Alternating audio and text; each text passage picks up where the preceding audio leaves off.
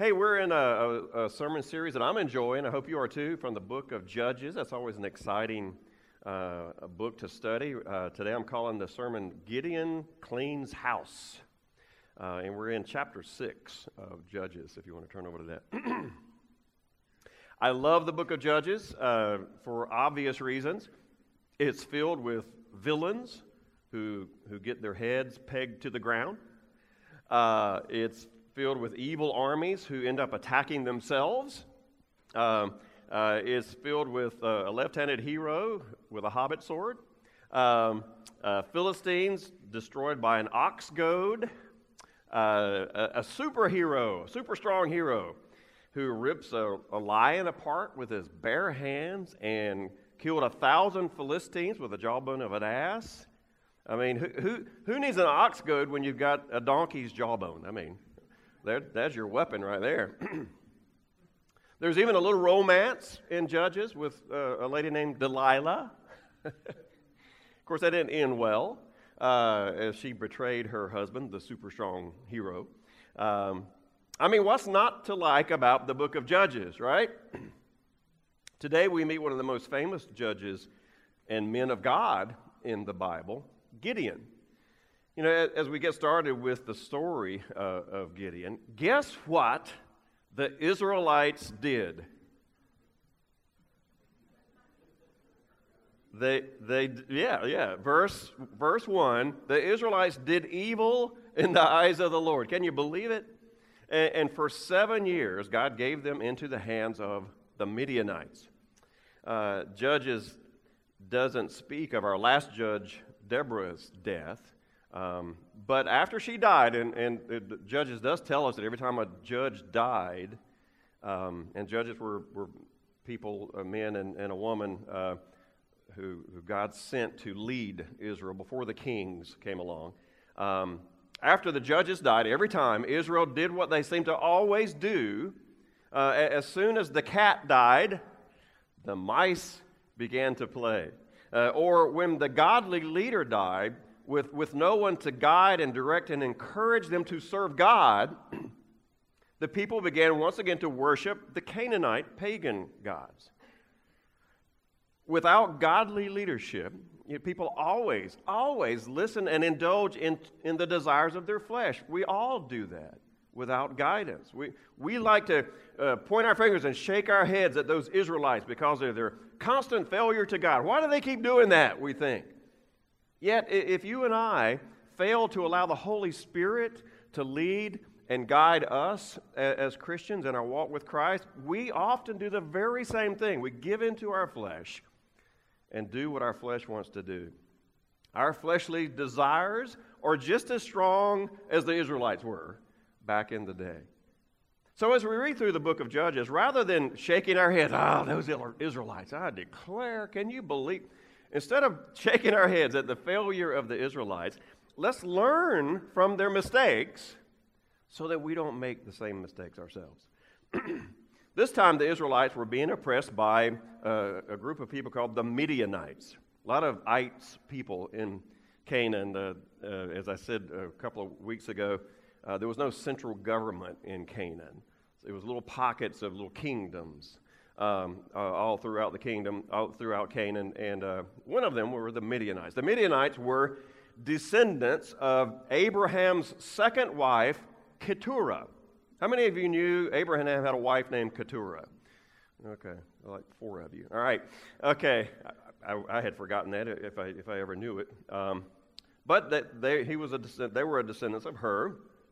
Um, while they were distant in laws, uh, uh, of the Israelites. They were no friend of the Israelites. Uh, and they were pagans, as all the people, uh, peoples in Canaan were. In fact, because of a, a, Midianite attempt to, to consummate the Israelite and Midianite religions through a sexual encounter between a Midianite woman, Midianite woman and an Israelite man, um, God had, back in Numbers chapter 25, verse 17 and 18, God had commanded that the Midianites be destroyed. well, they were not completely destroyed. And by the time of the judges, God used the Midianites to oppress the Israelites because of their unfaithfulness. Interestingly, the Midianites' oppression was the shortest period of oppression uh, in the book of Judges. It was only seven years. But what a seven years it was. What a tough seven years. The Midianites chose a very brutal way to cause great suffering for the Israelite people. Now, they didn't put them in prison, they didn't enslave them, they didn't require money from them.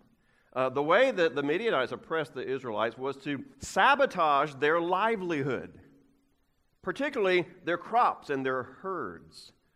Let's look at uh, verse 3 through 5. Whenever the Israelites planted their crops, the Midianites, Amalekites, and other eastern peoples invaded the country.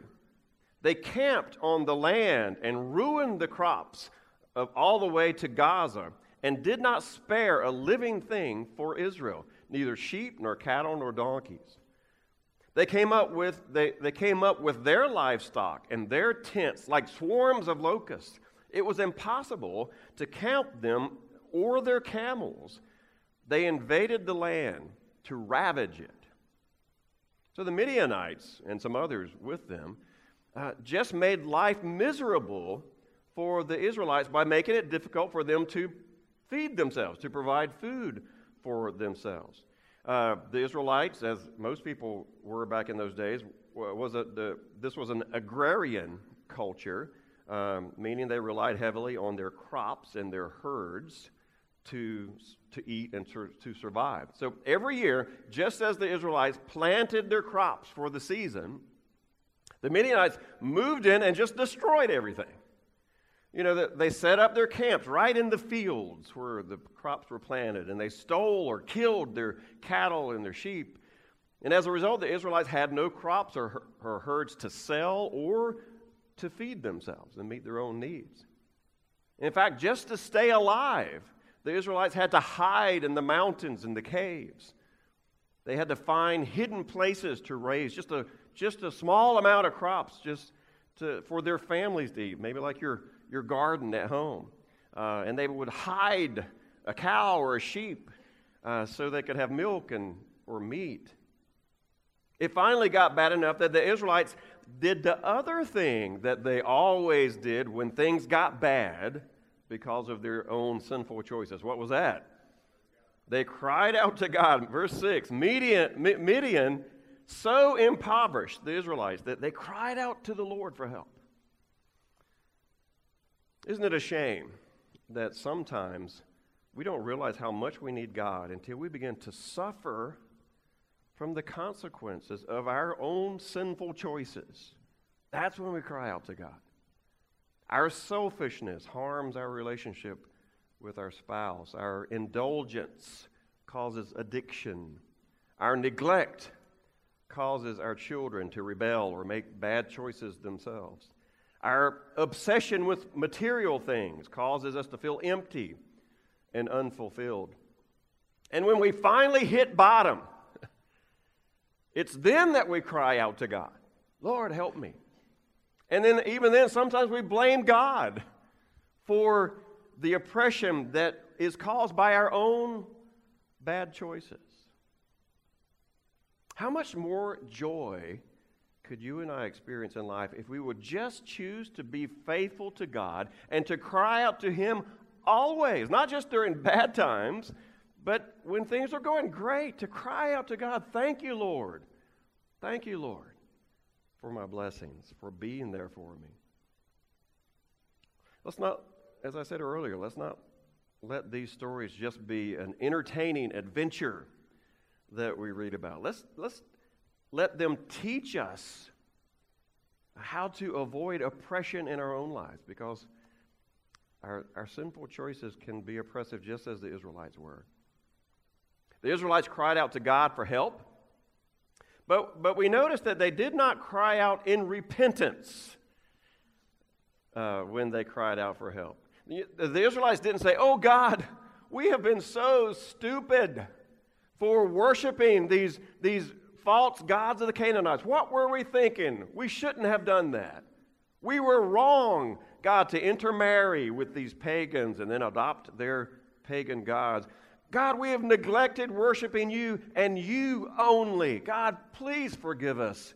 Please forgive us for our own sinful choices. That didn't happen with the Israelites. For, for them, it was just, God, we're in trouble. We need some help. Can you come help us from these crazy Midianites? No repentance. Yet, God was at least glad to hear them call out to him because before that they hadn't called out, out to him at all for help. And he had compassion on them. But this time, instead of immediately sending them a judge to lead them to victory like he did sometime, uh, this time he sent them a prophet to remind them of, of exactly why they were suffering. Let's look at verse 7 through 10.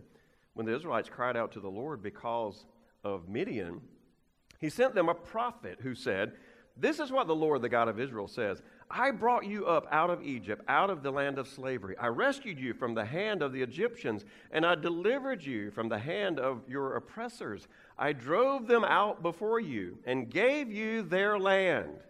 I said to you, I am the Lord your God. Do not worship the gods of the Amorites in whose land you live. But you have not listened to me. This situation, Israel, it's not just your bad luck that you're, that you're suffering like this. No, folks, you caused this. You caused this by your own sinful choice to fail to worship me and only me. The story of Gideon is God's attempt to not just rescue the Israelites from suffering, but to get them to realize why they're suffering and to repent or to turn from their sinful ways and to live the way God wanted them to live. This unnamed prophet begins that process by reminding them of what they what God had done for them in the past. He had rescued them from slavery, uh, and why he was now allowing them to suffer. And, you know, it's because of your sinful choices. Will it make a difference? Will it make a difference? The words of this prophet. We'll see. Well, after the prophet had been sent to speak to the people, then God got to work on calling the next judge to lead them out of this current oppression from the Midianites. And his name is Gideon. Let's look at our introduction to Gideon, verses um, 11 and 12 the angel of the Lord came and sat down under the oak in Ophrah, and be- that belonged to Joash the Abiezrite, where his son Gideon was threshing wheat in a winepress to keep it from the Midianites. When the angel of the Lord appeared to Gideon, he said, The Lord is with you, mighty warrior. Now, an angel appears before this young man named Gideon who is threshing wheat in a winepress. All right, threshing wheat was a, a, a big deal in any agrarian uh, culture. Uh, and in ancient times, uh, that involved taking the grain, spreading it out on a, on a, a big flat surface, and with a, uh, with a pitchfork or something, uh, you would toss the grain up into the air, and hopefully there was a good wind blowing, and it would blow the chaff or the waste away because it's lighter, and then the heavier grain would fall down uh, and, and you had to do that to, to, to, to get the pure grain. Uh, now, it was usually, as I said, usually done in an open field, a great big open field, flat, hard surface, um, where you could spread out a large amount of wheat. Well, since the Midianites uh, were stealing and destroying any crops that the Israelites had, if they wanted to have any food at all, uh, they had to be sneaky about the way they grew their crops and the way they processed them. So they couldn't just thresh out in the open like they normally would, uh, and like the Midianites would be expecting them to do. So they had to be creative, like threshing in a wine press. Now, here's a picture of a wine press. It's a pretty large one. Uh, if you've seen the I Love Lucy uh, episode where, where uh, all the uh, grapes are, when they were in Italy or something, and, and uh, the grapes were put in this big vat, and Lucy's squishing it down with their feet. Um, well, that's the way they did. They literally did it that way. They filled that thing with, with grapes, and then the people with bare feet, uh, I'm sure they were sanitized feet, um, uh, would squish the grapes and then it would go down in the hole and, and, and they'd make wine with that. Well, they, they decided, hey, we, we can hide in here and put our wheat in here and thresh uh, somehow uh, using uh, in doing it in this wine press, and hopefully no one would see him or expect him. You never expect it to be done in a wine press, right? So maybe they can have a little bit of grain to make some bread for their family. So the angel finds Gideon hard at work threshing wheat, uh, and he spoke some unexpected words to Gideon. The Lord is with you, mighty warrior. Now, mighty warrior, the Lord is with me. Now, these were very difficult words uh, for Gideon to accept for a couple of reasons. First, the words, the Lord is with you. Let's look at why that was a challenge for him to accept. Verse 13. Pardon me, my Lord, Gideon replied, but if the Lord is with us, why has all this happened to us? Where are all his wonders that our ancestors told us about when they said, Did not the Lord bring us up out of Egypt? But now the Lord has abandoned us and given us into the hand of, the of Midian. You know, as, as we see here, and we're going to see next week when we continue part two of Gideon, um, Gideon is known for asking God for a sign uh, a sign uh, so that he can see if God, if God is who he says he is. You know, and, and here we see the very first um, uh, uh, uh example of how Gideon is a little skeptical of God and why he asks for signs. Uh, Gideon has was several generations removed from some of these stories that he had always heard about from the miraculous wonders uh, that, he, that he always heard when he was growing up as a child. You know, all those, those stories about being slaves in Egypt and the 10 plagues uh, and the rescuing them from slavery and being released and walking across the, the Red Sea as God divided the sea and then had it collapse on the Egyptian army to destroy them. Uh, you know, Gideon thought, well, those are nice stories. And they're exciting stories. But Gideon had never seen any of that kind of thing from God with his own eyes. They were just stories that he'd heard from back in the day. In, God, in Gideon's experience, he had never personally seen anything from God. To him, living in the, the midst of the, of the Midianite oppression, uh, if God was real, it seemed like God had just abandoned them because he had never seen anything from God. And we'll see in a minute that, that Gideon's family, including Gideon, were also worshiping pagan gods like Baal and Asherah. And, and, and guess what? These gods had done nothing either. uh, who's to say any of them have any power or any of them are real? Because Gideon had not seen anything from any God. So when the angel says, The Lord is with you, Gideon's response was basically, Oh, yeah? Since when? Since when? The angel seems to ignore this doubt and just presses on with his message to Gideon. Um, in verse 14, the Lord turned to him and said, Go in strength, you, in the strength you have, and save Israel out of Midian's hand. I Am I not sending you? Notice here the text says, The Lord turned to him. Because the angel is also referred to several times as the Lord, uh, he may very well have been God in the form of an angel, or God was speaking directly through this angel. Um, Gideon wasn't so. Gideon wasn't just speaking just to an angel of the Lord. Uh, he will soon discover that he is speaking to Yahweh himself. And to this last statement Go in strength, save Israel, I am sending you. And then earlier, he called him mighty warrior. Gideon says to this, verse 13 and 15, or verse 15, Pardon me, my Lord.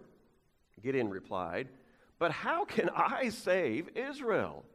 My clan is the weakest in Manasseh, and I am the least in my family. Gideon was sort of being like Moses here. I remember Moses doubted his ability to confront Pharaoh to ask for uh, the Israelites' freedom from slavery. So for Gideon, it's what me? Me? What are you talking about? You know, you want me to save Israel? you, you know, I, I can't save anybody. I'm a nobody from a nobody family in a nobody tribe. The tribe of Manasseh. Not me. Not me, surely. Ever felt like Gideon in all this? Ever wondered if God was there? Or if he cares about you at all in your life? If you've ever felt that way, you're in good company. You're in good company because Gideon was there at this moment. Seven years of oppression at the hands of a cruel enemy, uh, hunger, poverty, barely getting by. So what they decided, well, let's just try Baal. Let's just try Asherah and see what, what he can do, what they can do. Turns out they can't or won't do anything either. That's where Gideon was. Ever been where Gideon was? God, I've, I've prayed and I've asked for help, but I don't see any answers. Are you there? Are you there? Maybe I'll try other things that might help, like alcohol, drugs, sex, going in debt for things I can't afford. Maybe they'll give me some happiness. But they don't help either. Lord, where are you? Where are you? Have you ever been there? Well, Gideon is about to see God's hand of power, which will clearly reveal the truth that not only is God there, but Baal and these other gods, they ain't there at all. They don't even exist. But God does. Verse 16 The Lord answered, I will be with you, and you will strike down all the Midianites, leaving none alive. God didn't strike Gideon down because of his doubt. He just pressed on with his promise I will be with you, and you will strike down the Israelites. Well, the angel, the Lord, had Gideon's attention now. You know, Gideon, Gideon didn't realize that he was actually talking to God himself or, or hearing God speaking to him, uh, but, but his, this angelic appearance and these promises, they had Gideon's attention. He's never heard anything like this from Baal or Asherah. And it's here that we see Gideon's first request for a sign. Let's see how that worked out. Verse 17 Gideon replied, If now I have found favor in your eyes, give me a sign that it is really you talking to me. Please do not go away until I come back and bring my offering and set it before you. I need a sign, God, that, that this is real. Uh, um, I, I, I, need, I need to know for sure that you are who you say you are. And so I'll be right back. Don't go anywhere. Just wait right here. I, I think that's kind of comical that God, actually, the creator of the universe, you're telling, creator of the universe, wait right here. I'll be right back. But, but God understood his doubt. See, God understands when we doubt sometimes. And God understood Gideon's doubt and his hesitation and was willing to do whatever it took to help Gideon work through it. If he had to wait, then he would wait.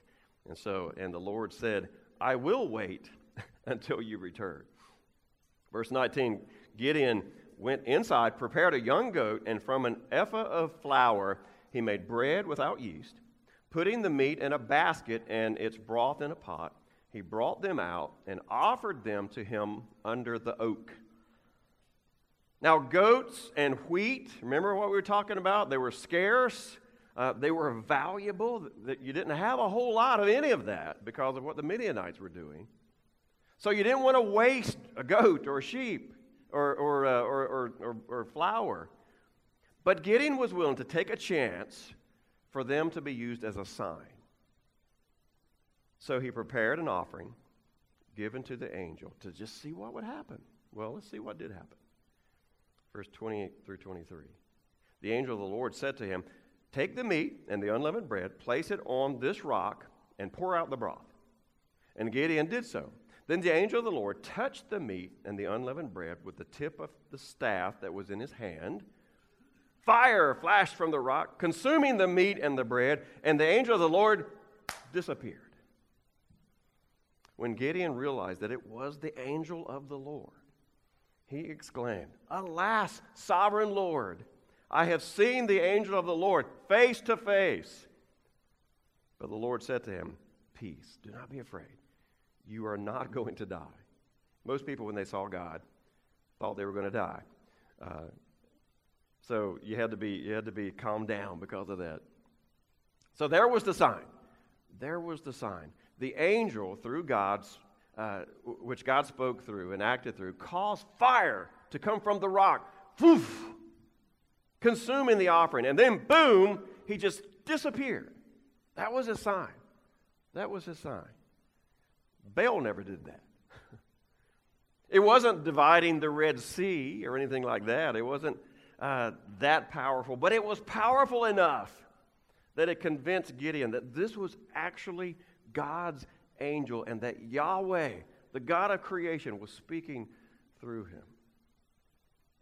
You know, God doesn't always reveal himself uh, when and how we want him to, does he? You know, we usually want God to reveal himself to act now, right now, God. I need your help now, immediately, today. Help me. But sometimes his timing is later than now, isn't it? Sometimes it's a little later, sometimes it's a lot later. It can be years later sometimes. So often patience is needed as we wait for God. But inevitably, he comes through in just the right way the perfect way that we need for Him to come through. Maybe He doesn't take away the trial that we're going through and experiencing. Maybe He just helps us navigate through it and, and gives us the strength to get through it, which what? Helps us to grow stronger, doesn't it? And we look back and we think, that trial that I went through, that God helped me get through, has made me stronger. And one thing is for sure, you know, those other gods that we turn to for help and for comfort, like money and alcohol and material things, relationships, they always end up disappointing us, don't they? Always. I mean, their comfort is short lived at best and destructive at worst. Only God and in His time can truly give us the joy that we all need. So Gideon builds an altar to God, and there and then God gives uh, Gideon his first task to do as Israel's new judge. And it wasn't as it was with the other judges. It wasn't like, all right, Gideon, now that you believe in me, go strike down the Midianites and rescue Israel from their oppression. Use an ox goad if you can find one, or a hobbit sword, whatever. Just go and I'll, and I'll help you win. Now, that kind of order is going to come later for Gideon, and if you know that story, it's an exciting story of how he defeated the Midianites. No, the first task given to Gideon wasn't about Midianite oppression at all. It was a mission to deal with Gideon and his own family first. Verse 25 and 26. That same night, the Lord said to him, Take the second bull from your father's herd, the one seven years old Tear down your father's altar to Baal and cut down the Asherah pole beside it. Then build a proper kind of altar to the Lord your God on the top of this height, using the wood of the Asherah pole that you cut down. Offer the second bull as a burnt offering. There's his first task. And so I'm, i would imagine with Gideon, it's like, wait, what? what? What do you want me to do? Eh, you, you want me to take another animal from my father's scant herd and offer it as an offering to you, a sacrifice to you? And you want me to tear down my father's altar to Baal and to Asherah, replacing it with an altar to you, using the wood from the Asherah pole to build it? Hmm, that's probably not going to go over well with my dad and with the village people who used that, those altars. Now, now why, why was this God's first task for Gideon? You know, rather than go out and attack the Midianites and relieve the oppression, Why was this God's first task for Gideon? Well, it's simple. You see, the reason for their misery was not the Midianites. No, the reason they were being oppressed is because of their unfaithfulness to God. You know, God was allowing, using the Midianites to oppress them because of their, their worship of false gods. You know, they even had false God altars in their homes. And as I said a couple of weeks ago, while the Israelites might have said to God, Yeah, yeah, yeah, God, we worship other gods, but you're, you're still the main God. We still worship you, Yahweh. You're the main God. But as I said uh, a couple of weeks ago, uh, God, here's the way God looks at that. I don't want to be the most powerful God among many gods. I want to be the only God. That's the lesson they needed to learn. The Israelites were tolerating other gods in their lives, giving them legitimacy, even going as far as having altars to them in their homes. Gideon and his family worshiped Baal and Asherah. And that had to stop, and it had to stop now and completely. So, what better way to demonstrate that than to tear down those altars and replace them with an altar to the true living God, even building it out of the wood from the false God altar? Gideon, before we clean out the Midianites from the land, Gideon, we need to first clean out Baal and Asherah from your own home. So, at night, Gideon chose to do this at night because tearing down the villages uh, and his father's altar in broad daylight might not have gone over very well. So he chose to do it in the dark of night. Um, Gideon and some helpers did what God called him to do. They tore it down. They built an altar to Yahweh using the wood from the Asherah pole, offering the sacrifice to God. Next morning, the people got up and saw what, what happened. Their, their altars were gone. Uh, and they were upset about it. Apparently, the village used the, the, the altars that Joash, Gideon's father, had built. It was kind of the village altar. Someone had desecrated their altar. Uh, and when they discovered that it was Gideon that had done it, they demanded that his father bring his son out to be executed for it. But listen to what Gideon's father, Joash, said to the mob who wanted, wanted his son dead.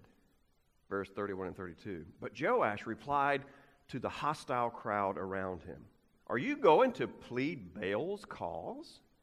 Are you trying to save him? Whoever fights for him shall be put to death by morning. If Baal really is a god, he can defend himself when someone breaks down his altar. So, because Gideon broke down Baal's altar, they gave him the name Jerubbaal that day, saying, Let Baal contend with him. Now, remember, these were Joash's altars in his home. They belonged to Gideon's family. You see, Joash wasn't being like Elijah uh, and mocking Baal. Joash wasn't mocking Baal and people who worshiped Baal. No, Joash was being serious here.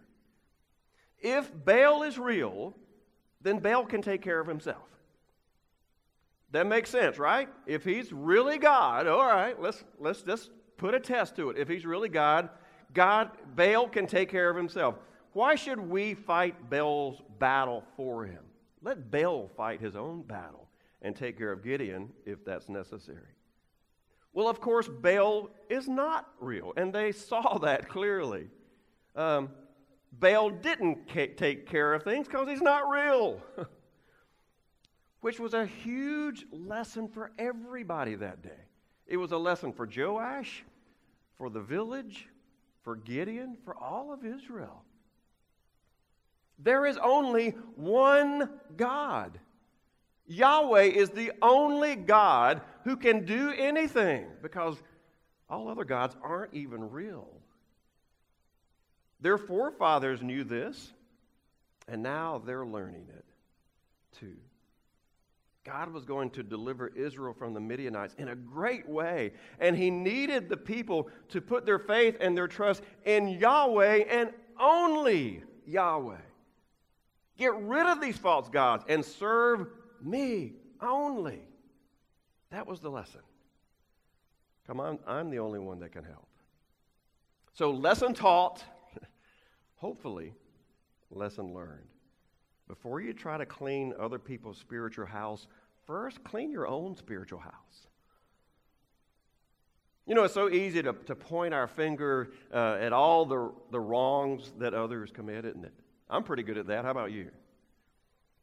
Uh, our neighbors, our school boards, the government, the coworker with the bad attitude, the impatient waitress, the inconsiderate driver. Man, we love pointing out how, how bad they are. And that's all fine and good. Maybe, maybe, maybe we're right about them. Maybe we're right about them sometimes. But what, what does Jesus calls us, call us to do? The same thing that God called Gideon to do.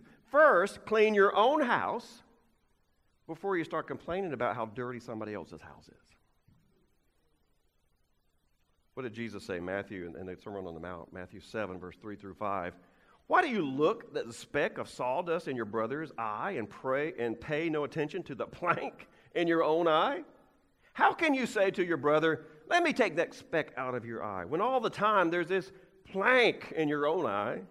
You hypocrite, hypocrite, first take the plank out of your own eye, and then you will see clearly to remove the speck from your brother's eye. It's so easy to point our finger at others uh, because what does that do when we do that? It distracts everyone. It distracts ourselves from doing what? From looking at our own life. When we're looking at somebody else and how bad they are, then we're, we're kind of distracted from how bad we might be and what, what sin might be going on in our life. So, are there, are there some altars in our house uh, that we're ignoring and tolerating? Uh, in, in, our, in our lives that we need to tear down and rebuild an altar to God?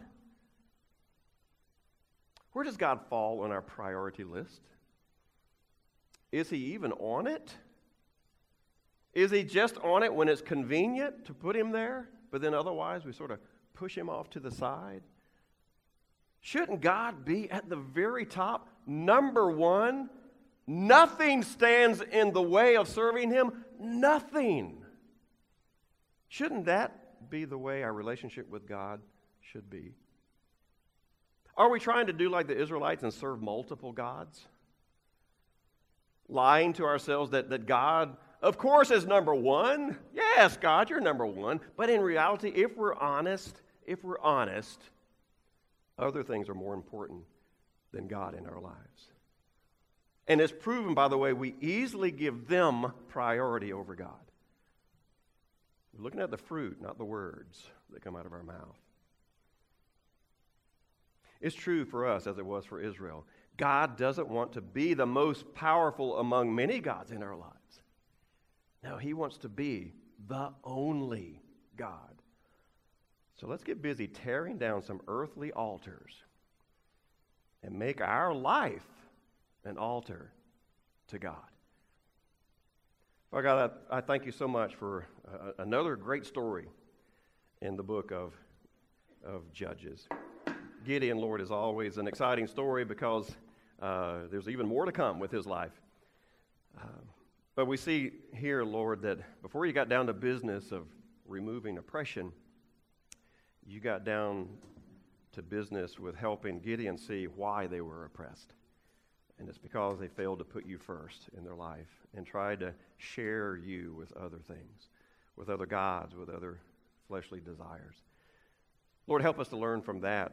Uh, before we start pointing our finger at everybody else in the world, let's, let's, let's look at our own lives and see am I putting you first in my life?